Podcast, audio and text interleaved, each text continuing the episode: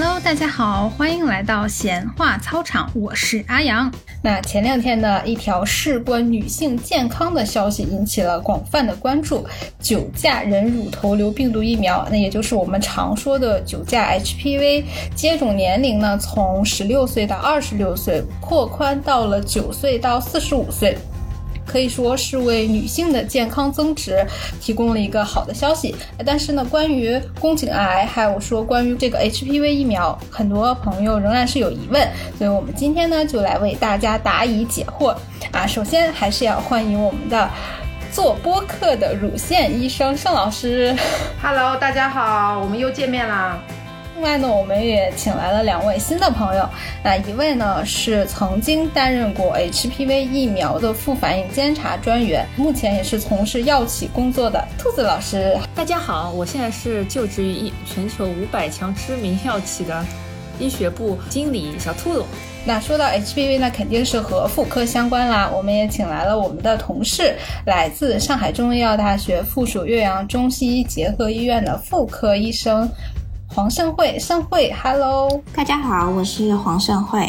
哎呀，听这个声音就觉得对，声音美，人也美。我我们这是两岸的合作 啊，对对对，盛慧是远道而来，对的，是台湾妹子。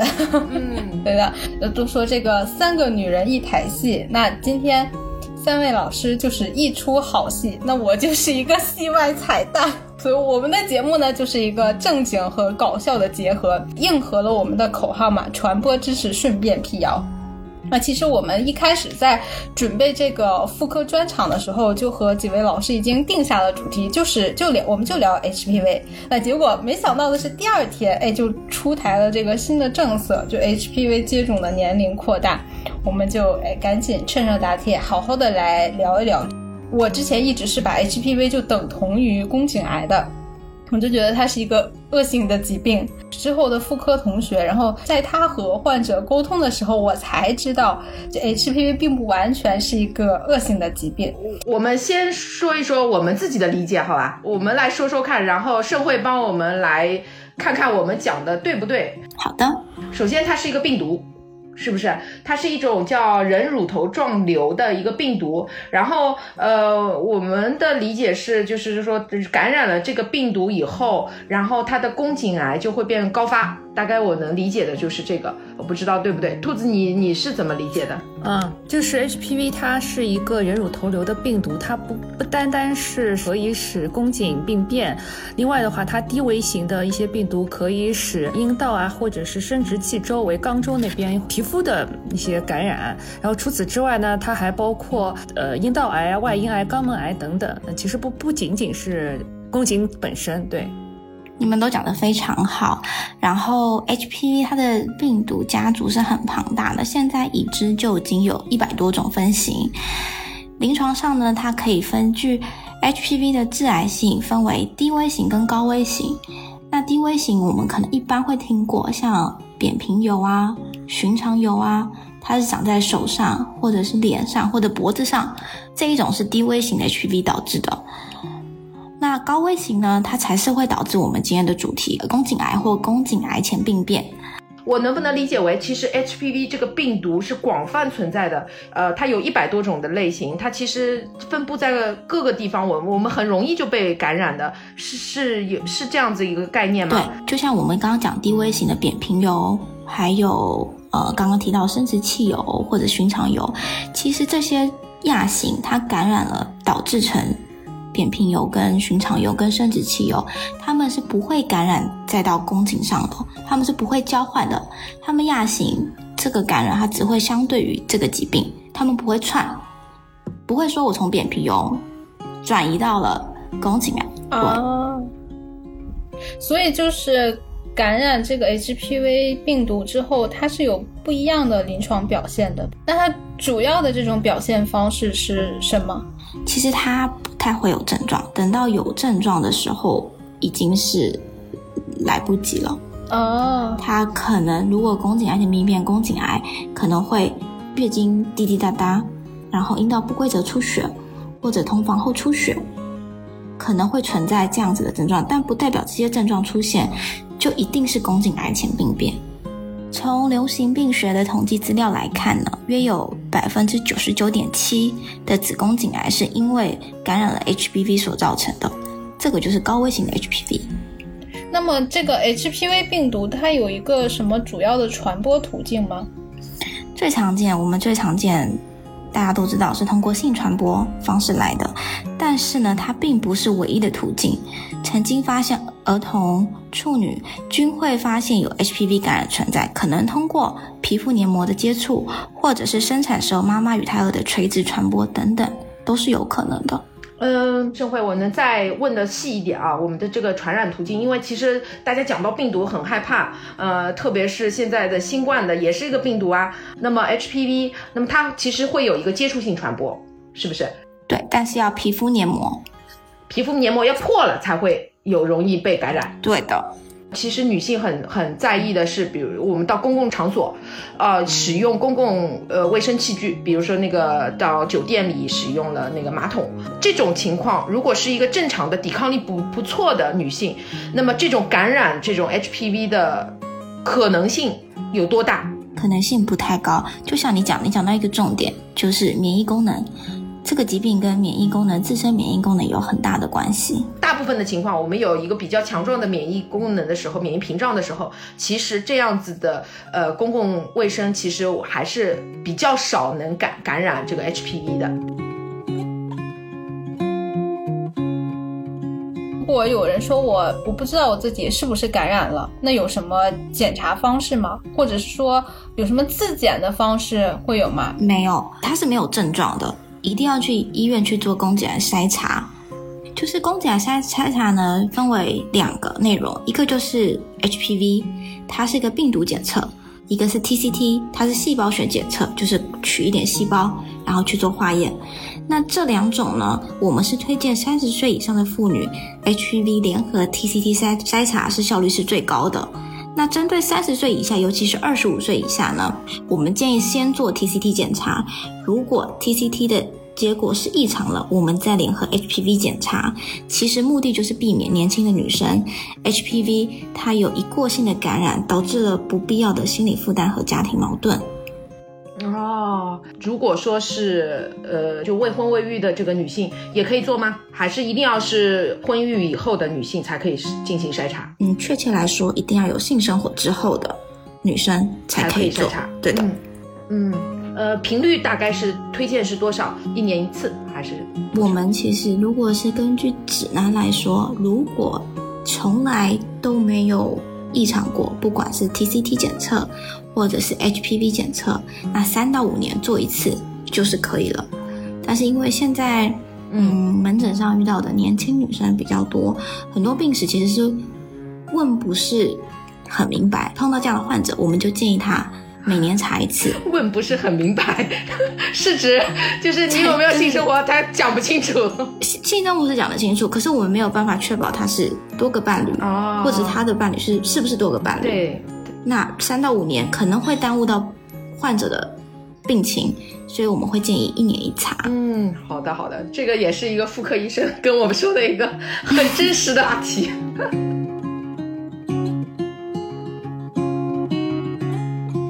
就是有数据统计啊，百分之八十的女性都有 HPV 无症状的一过性感染，在这当中有超过百分之九十的感染女性，两年内她可以靠自身的免疫系统。发挥自身作用，将 HPV 给清除，过程就像是她的子宫颈得了病毒感冒一样。然后，只有持续感染的大于百分之九十会自然好转，唯一只有约百分之一可能才会发展为宫颈癌。它是怎么朝哪个方向转归？是不是说主要是跟它的免疫系统有关系啊？它的免疫系统强，然后它就可能就被消除掉了；免疫系统弱，它就会进一步的变成一个很严重的以宫颈癌的方向发展。是这样的情况吗？对，跟自身免疫力有关系之外，跟年龄有关系，跟年龄有关系。年纪轻的女生，就像我刚刚讲的，三十岁以下，大部分可能就是一过性感染，两年内它自动就清除了。那这种的 HPV 感染就不需要太大，就太担心。只有高危型的 HPV，就是它检测出来的型是高危型的，加上持续感染，这才是我们需要关注的女性。我们刚刚所说的高危型的 HPV 加持续感染，这个这个情况其实是非常漫长的。通常。要需要十到十五年的时间，才可能会进展为宫颈癌。但是它带来的疾病负担是很沉重的，所以我们要去从，就是我们不要到时候有这个病去干预它的话，这个带给人类的健康是呃比用医疗资源再去干预它的这个成本是要低很多的。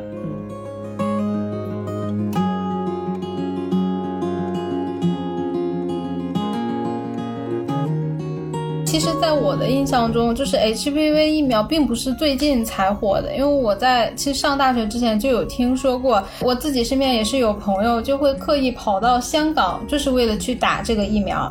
但是这个疫苗，那我们现在其实也并不是说强制性的一定要你去打的，其实它是一个选择性的接种的疫苗。这个疫苗它要有一个适应的人群，或者说一个就有一些人他不要去打这个疫苗，会有这样的一个分类吗？中国的呃适应症人群的年龄是和国外不一样的。然后国外的话，我记得香港还是美国是九岁以上就可以接种。到了中国的时候，呃，它会有一个年龄的限制，或者是前段时间它年龄放开了。这是和我们国家的一个就是当时做这个临床数据的。人群的年龄是有关的，可能在国外的时候，他们用的就是九岁以上，但是到了中国，在中国做这类人群的时候，他入选了这类患者，他的年龄就是在九岁或者呃到多少多少岁之间。就年轻女性当中接种接种，是因为有一篇文献，他就提到越年轻的女性接种之后，预防的发生率就是会越高，而且呢，这个和呃疫苗的价数是无关的，无论你是打二价、四价、九价，你越年轻打越好。嗯，不能接种的话，它疫针对我们国家的疫苗的说明书，它非常明确的一点，第一就是它对疫苗的成分是有过敏的，因为里面有包括一些佐剂啊，还有一些呃疫苗的一些成分，它会当中会列在这里面。如果你对疫苗接种过敏的患者是不能接种的，这是很明确的。其次的话，哪些患者是就是呃慎重接种的话，第一的话，如果你这个患者是在一个急性发作期，呃，比如那种什么感冒发烧很很急性的。感染期的患者也是不能用。另外的话，你如果是一个自身免疫系统功能缺陷和低下的患者，就是谨慎接种。就中国女性，她有两个 HPV 感染的高峰年龄，一个就是在十七到二十四岁，另外一个是在四十到四十四岁。什么时候接种疫苗是最合适的呢？啊，一般是在九到十三岁还没有发生性生活的青春期女性，效果是最佳的。那为什么呢？就是很简单，你就想他还没有性生活，所以是还没有被病毒所感染的，就是没有外因去感染他，这时候保护起来，它的效果是最好的。那也有研究表明呢，十六到二十六岁如果没有打过 HPV 苗的女性，HPV 疫苗它对于癌前病变的保护可以达到超过百分之九十五。所以这就是为什么提早打，然后没有性生活是有它的依据在的。但大部分的。只要是九到四十五岁，大部分接种到 HPV 疫苗，它可以预防百分之七十的宫颈癌。越年轻，然后没有性生活的效果是最好的。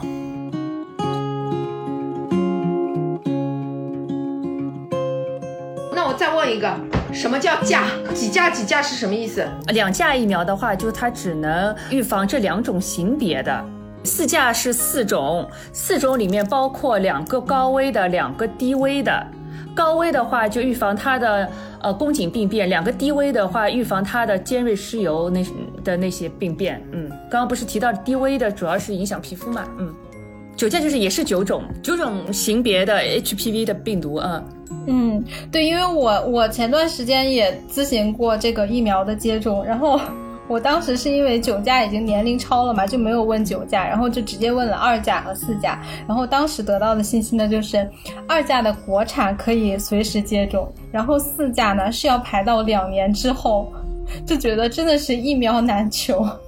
实际上，我们在中国的所有我们用的那个疫苗，其实是国外和国外是一样的，它是从国外相当于就进口进来的，但是呢，它要在海海关报批，所以才会导致这个疫苗很紧缺。比如说像我现在这样，因为我今年是三十岁嘛，我是可以打二价的。然后呢，哎，现在也可以打九价了。那么我是要等这个九价去打好呢，还是说打二价也可以？因为虽然九价现在这个年龄是扩宽了，但是 苗它没有变，还是要等的。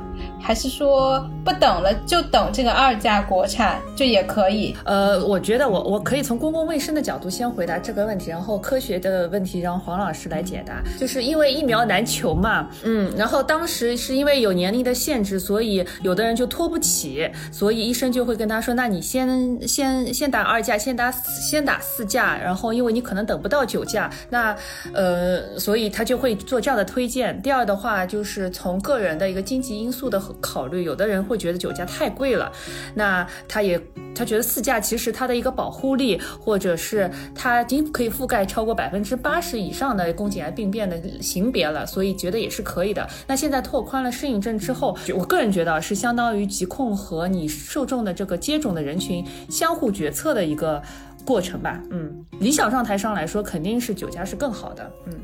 其实对于预防效果来讲，四价跟九价肯定远远是高于两价的，因为就像我们刚刚提到，价数越多，它保护的 HPV 亚型是越多的。那四价跟九价的区别又在于哪？因为其实现在来讲，九价我觉得更难求了。你现在放宽到九到四十五岁，它的年龄已经比四价其实范围更广，而且它的亚型保护更多，所以我觉得更难。所以我觉得应该四价和九价相比的话，它们有什么不同呢？其实，嗯，说白话点，我觉得四价的性价比更高。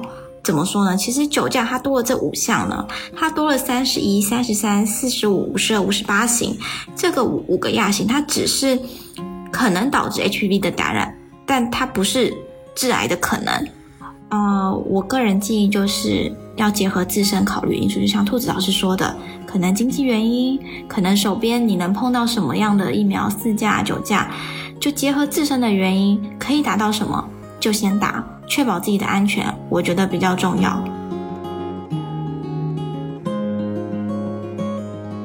那么我现在有一个问题，就是说，如果之前打了二价、四价的。还可以再继续打九价吗？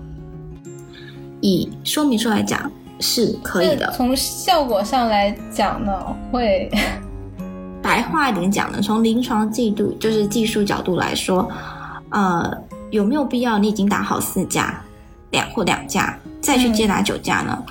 我是认为没有这个必要，因为它该预防的 HPV 导致的一些癌症，其实已经预防的效果很好了。就是我不认为说九价替代了四价需要有需要再重新接种三针，会有更大的临床意义。但是如果经济许可的情况下，按照它的这种说明书来说，其实是可以的。你一般在两价四价接种完三针之后，间隔十二个月月以上，它就可以重新再接种九价，但是需要完整的三针。所以这是一个锦上添花的行为。可选可不选，你可以这样理解。对，对的。那么打了这个疫苗之后，呃，就是它会有一个有效期吗？现在九价的九岁就可以打，比如说我九岁就打了这一针，然后等到我四十五岁的时候，这个针它会过这么样一个免疫期吗？就之后还会有这种补打，会有这种说法吗？目前以现在来讲，还没有这个这个临床数据的支持。就是它第一针是两千零六年上市的嘛，到现在也过去了十多年，但科学家是说，他们去检测第一批的打疫苗的人，他们发现他们的体内呢抗体虽然是有一点点下降的，但是还是很高，有足够的预防作用。就是也有科学家根据它的消退的速度就推算。可能可以管五十年，但这只是他的猜测跟假想啦。就是我们可以再等看看。就是说这个数据还不够五十年，所以也不能完全的说。对对，还不够，就是还不时间，毕竟它才上市了十多年，所以其实还不够有时间去足以证明这个论点。嗯。嗯，那我来补充一下。首先呢，就是很多人都会问到，说我打了疫苗之后，我真的会产生抗体吗？然后我的抗体的。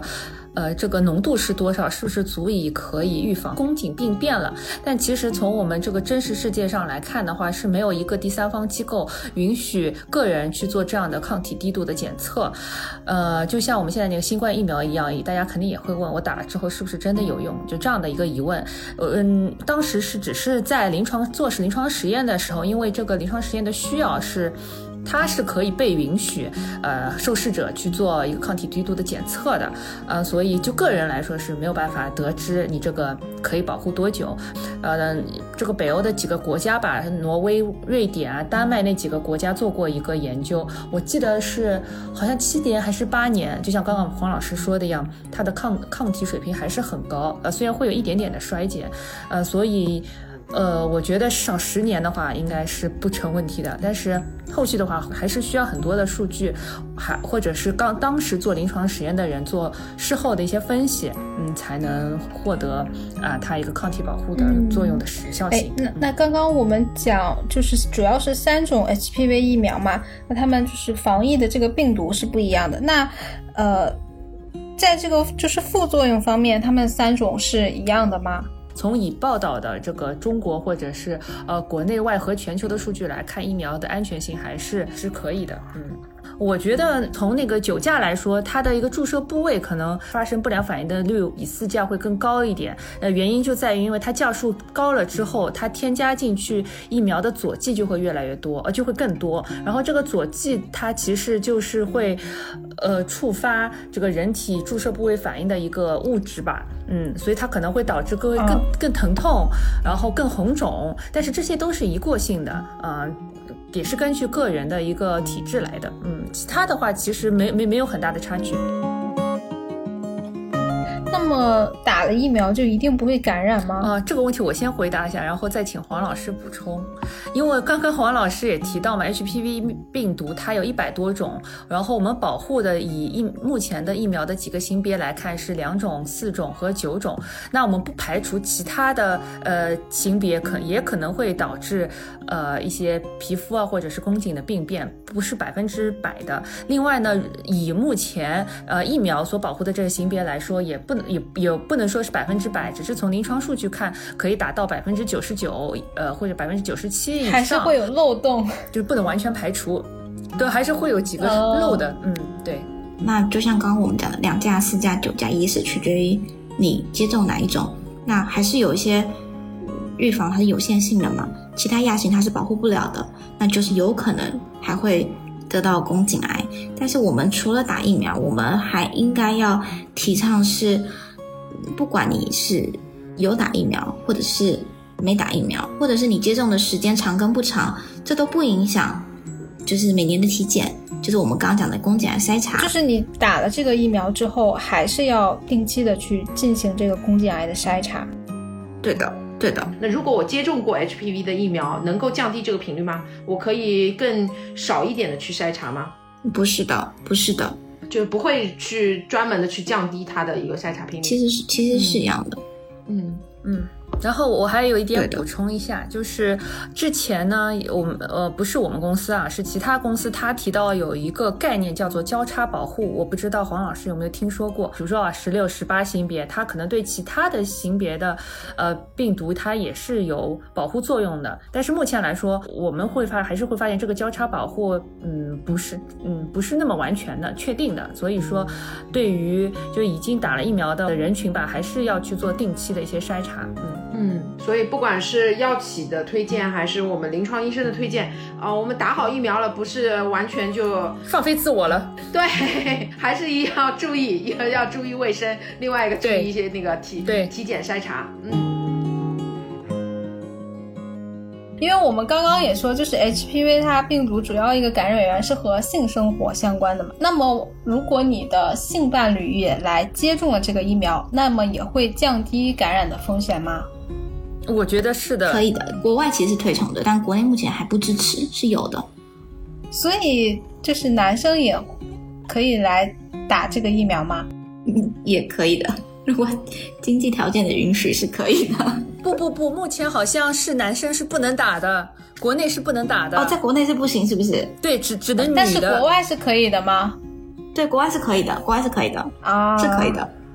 就类似像我们是那个幽门螺旋杆菌，要杀大家一起杀，全家一起杀都可以杀，就是一起治疗嘛。对的。所以之前是女生跑到国外去打，现在是要男生跑到国外去打，是吗？对对。呃，然后之前也有一个人就问过类似，比如像盛老师刚刚问到的那个问题，是不是我打了疫苗之后，我就可以为所欲为了？其还也不能这样的，你还是要这个洁身自好，注意一些生活习惯上的一些保养。对对，你不能放彻底放飞自我。这是兔子老师给我们大家的安全知识建议。伴侣少一点，伴侣少一点，这这话说的非常非常的不严谨。是什么？应该是有固定的伴侣，固定单一。对对对，你你有几个，你不能同时有好几个，你可以阶段性的有好有几个，但是你不能同时。但就是说，也是会有这种接种了 HPV 疫苗之后还是再感染的。那这种如果说他后续治疗的话，也是按照正常的流程去治疗的，是吗？嗯，是的。我突然想到，之前很多呃已经打了疫苗的人来问了一个问题啊，他说，呃，我为什么接种了疫苗之后，我发现你保护的这个型别我又我还是感染了，而且还是阳性呢？因为这个疫苗打进去之后，它还是会要有一段时间才能起保护作用，不是说我打了马上就好了，所以这才要打三针嘛。而且打三针的话，它保护的一个作用是根据时间会越来越多的，可能你打个第二针的时候，保护力是百分之六十，到了第三针的话就可能百分之。九十，所以它有个时间这样的一个梯度和的一个一个作用吧。所以之前你可能那个时候已经感染了，而且我们这个疫苗是一个预防的，不是一个治疗性的疫疫苗。所以你可能感染了之后，你再打进去，不是说再不是说你就一定能够转阴。嗯，就是说你可能这个疫苗需要打三针才可以保护力达到最最好的一个效果，对吧？但是有可能你在打到打完第一针或者是打完第二针还没有完全保护力达到最高峰的时候，你。感染了，对，所以你会发现，哎，我我的为什么我打了，但是我去做检测的时候，仍然还是有一个那个阳性的这个表现的，嗯，而且它只是预防，它不能治疗它，对。呃，还有碰到很多人会问，就是说，如果我的 HPV 已经是阳性了，那我还可不可以接种？这个临床上也是有很多人会提问的。其实它虽然不能去治疗已经感染的 HPV 亚型，可是它可以去保护其他的，就其对于其他亚型，它还是拥有保护力的。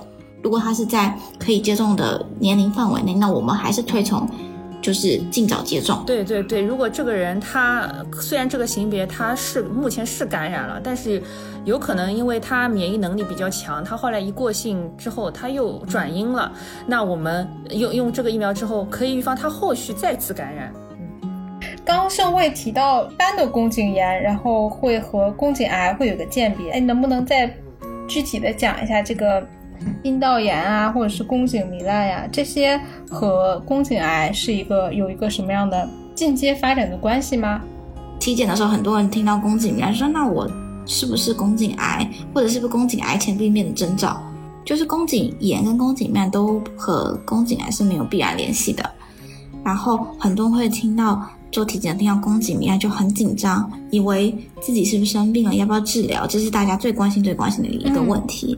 但其实宫颈糜烂它不是病，它就只是一个就是症状而已。就本质上讲，它就是宫颈里面的细胞它长到宫颈门口来了，就是这个样子。所以我们现在其实医学上也根本不叫它宫颈糜烂，我们称它为宫颈柱状上皮异位。宫颈柱状上皮细胞异位到了宫颈上来了，就是我从这家的客厅到了我家的卧室。对，你可以很形象的想到，就是我们嘴嘴唇，平常我们嘴巴是闭着，可是你们只看到我的嘴唇，可是当我嘴巴嘟起来的时候，里面粉红色的肉它跑出来了，它就是很形象，它就是宫颈糜烂的表现。它一般会发生在就是呃，可能是雌激素水平高的女生会有这样的现象，它跟雌激素水平升高是有关系的。那少数人他可能也会出现说接触性出血啊、同房后出血啊、阴道分泌物增多等等，这些呢，它是可以和其他炎症等疾病相关，但需要针对对那些疾病做检查，而不是对于宫颈糜烂去做治疗。再讲回来，我们今天主题就是 HPV 嘛，就是不管有没有宫颈糜烂这个管这个问题，都不影响宫颈癌筛查。就算是有宫颈糜烂，它也不会得癌症；但是就算没有宫颈糜烂，不代表。他不会得宫颈癌，所以他们是没有必然联系。原来是我一我之前还一直以为宫颈糜烂是一个病，就很难去跟，比如说我说哦，你你有宫颈柱状上皮异位，那等于说我跟每个人都要解释什么是宫颈柱状上皮。对，就正常来讲不会去讲的这么医学，就是我们哦，你有宫颈糜烂，可是其实它真的不是一个疾病，就就是不用担心。哦，我我我忽然释然了，没事。这是本期节目的最大辟谣。宫颈炎跟宫颈癌它是没有必然的联系的，就是呃，刚刚我们不是说，如果检测到 HPV 异常或者是 TCT 的细胞学异常，那可能临床上医生会建议你说，建议去做个阴道镜活检看看。阴道镜活检呢，才会知道说啊，它可能是宫颈炎，或者只是一个呃宫颈的低度鳞状上皮内的病变，或者是高高龄高度的鳞状上上皮内病变，但这都不是确诊为宫颈癌，它只是宫颈癌前病变的可能性。哎，那是不是就说它是它的一个高危因素啊？比如说你要有一个心心血管的疾病，你是肥胖的，然后你三三脂三高，然后血糖也很高，但是这不代表说你一定心血管有病变了，啊，只是它前前你只有一些高危的一些因素。他们两个是没有没有必然联系的，就是它只是阴道镜的活检可能会有这几种的，就像我们做胃镜好了，我们去做活检，可能是它可能是呃溃疡。可能是息肉等等，就是它是，嗯，那是不是就像胃炎和胃癌的关系？对的，没错，讲的很好。它不是进阶，不是宫颈炎，下一步就是宫没没有关系的，最主要取决于它的活检的呃报告。它活检报告如果只是一个低度鳞状上皮内病变跟高度鳞状上皮内病变，那可能我们对于高度鳞状上皮内病变，我们还要。就是这是我们高度重视的人群。如果只是低度的，或者是只是宫颈炎，那这个就是完全就是不用担心。呃，是不是有用一些外用的药物，或者是口服一些药物以后，这个 HPV 的就能够被我们给控制住？其实没有一个特效药，或者是专门治疗 HPV 阳性的药物。它可能就是像一般门诊碰到干扰素啊等等，它可能就是提高你一个自身免疫代谢。对，但它不是说用了，我一定能把它清除，它只是提高这个代谢，所以它其实是没有特效药的。对，或者是患者自己自身调整，他可能就是增加运动啊，然后调整作息啊等等，把自身免疫给就是提高起来，那他可能自身就可以清除了，也不需要药物。所以它的治疗也是和胃炎是一样的，要靠自己养，对吗？对，靠自己，没错。对，我们拿到一张这个 HPV 的报告，你能告诉我们怎么看、怎么区分？十六、十八是最高危的，十六型跟十八型是最高危。这两型也是二价的范围，是吗？对的。然后我没记错的话，在亚洲人，就是东亚地区，五十二跟五十八也是高危的，就是其他这跟地域也是有关系的。其实就是酒驾保护的那几种，就是所谓的高危型，十六、十八、三一、三三、四五、五十二、五十八。那六跟十一呢，是生殖器的那个尖锐湿疣的亚型。除了这种我们接种 HPV 疫苗来防止这个 HPV 病毒的感染，还有什么其他的方式有效抵抗这个 HPV 病毒的感染吗？其实刚刚你们都有讲讲到，就是因为 HPV 不是主要是通过性生活接触吗？所以说，尽量保持唯一的性伴侣非常重要，而且并且要要求对方他也能做到这一点，这是其中一个。然后就是在性生活的过程中要呃全程做好避孕措施，要戴好避孕套，它可以阻断大部分的 HPV 感染，还有戒烟啊，然后及时治疗生殖道的炎症，这些都很重要。之前在的时候，很多人都会问到一个问题是，比如说他去医生那边，呃，就诊了之后，医生推荐他说你可以尽早接种疫苗，那他就会问说我去哪里打？哦，不知道大家有没有问到过这个问题。就是我们去接种疫苗有两个途径，第一个就是就在自己家对应的社区卫生服务中心。呃，去接种。第二个途径就是，你可以去大型的这种三甲医院，呃，还有那种就是民营的，民营的话有和睦家医院，其他的医院还有仁爱吧，啊，反正这种有有可以去医院那边去接种。然后呢，如果你要去查询哪些医院有打，然后呃什么时候门诊会开放，你可以去，应该是有一个上海的本地健康宝吧，你在里面输入什么疫苗，它就会跳出来一些呃联系的方式，还有哪些医院可以打，嗯。我我听了整期的节目，我们聊天到现在，然后，然后我知道我其实四十岁的年龄仍然还有机会去注射疫苗，赶上最后一个末班车，我还要需要给我的女儿早一点去打，因为她已经十岁了，她其实应该是可以有这个适应症了。你可以现在就先给你女儿排上队，可能打上打上的时候也也要两年之后了，可能等她排到，她已经可能就已经十一二岁了，对吧？其实不只是 HPV 疫苗，那像流感疫苗啊、水痘疫苗、乙肝疫苗，还有我们现在接触比较多的新冠疫苗，其实都是为了提升我们自身的免疫力，防止这个病毒细菌的入侵。希望今天我们的讲解也可以让大家更好的了解 HPV 疫苗。希望大家可以继续关注医学的发展，关注我们自身的健康。我我要感谢一下盛会，今天做了很多功课，然后另外还要谢谢兔子，今天在出差的宾馆里边跟我们连线做的这个节目。那我们有机会可以再约，今天就到这里啦，我们下期再见，拜拜，拜拜，好的，拜拜，拜拜，谢谢，拜拜，拜拜。